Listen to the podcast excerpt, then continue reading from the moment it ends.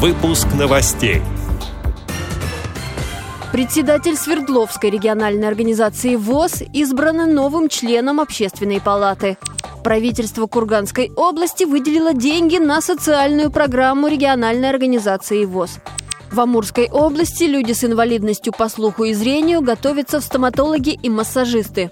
В Дагестане откроют первый центр обучения рабочим профессиям для людей с инвалидностью. Далее об этом подробнее в студии Анастасия Худякова. Здравствуйте. Председатель Свердловской региональной организации ВОЗ Мавзеля Юдина избрана новым членом Общественной палаты. Решение об этом приняли депутаты Законодательного собрания Среднего Урала на очередном заседании. Всего на место в Общественной палате претендовали пять человек. В рейтинговом голосовании рабочая группа основным претендентом выбрала Мавзелю Ахмадеевну, сообщает пресс-служба ВОЗ.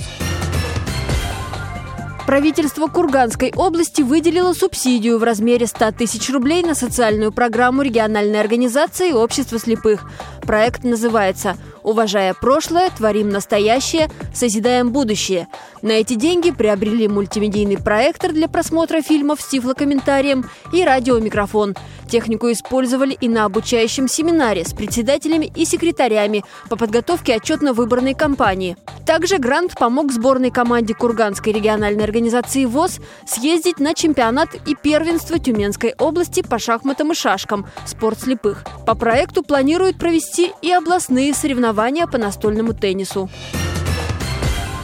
В Амурской области студенты с инвалидностью по слуху и зрению готовятся в стоматологи и массажисты. Более 20 человек обучаются по программе специального инклюзивного образования. Те, кто плохо видит, станут массажистами. В Амурском медицинском колледже в 2017 уже выпустили одну такую группу. Учиться три года, поступить можно после 11 классов. Слабослышащие молодые люди станут лабораторными и зубными техниками. Впервые медколледж набрал 36 слабослышащих студентов в 2007 году.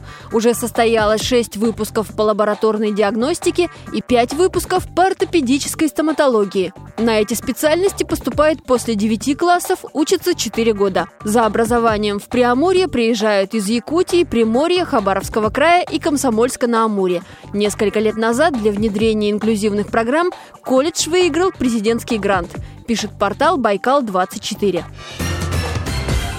В Дагестане откроют первый центр обучения людей с инвалидностью рабочим профессиям. Проект стартует уже в апреле. Там можно получить знания по нескольким специальностям – гончарное, швейное дело, живопись и другим. И все абсолютно бесплатно. Реализовать проект в Махачкале помогут гранты форума «Машук» и Минтруда Дагестана. Обучать молодых людей с различными формами инвалидности будут преподаватели вузов.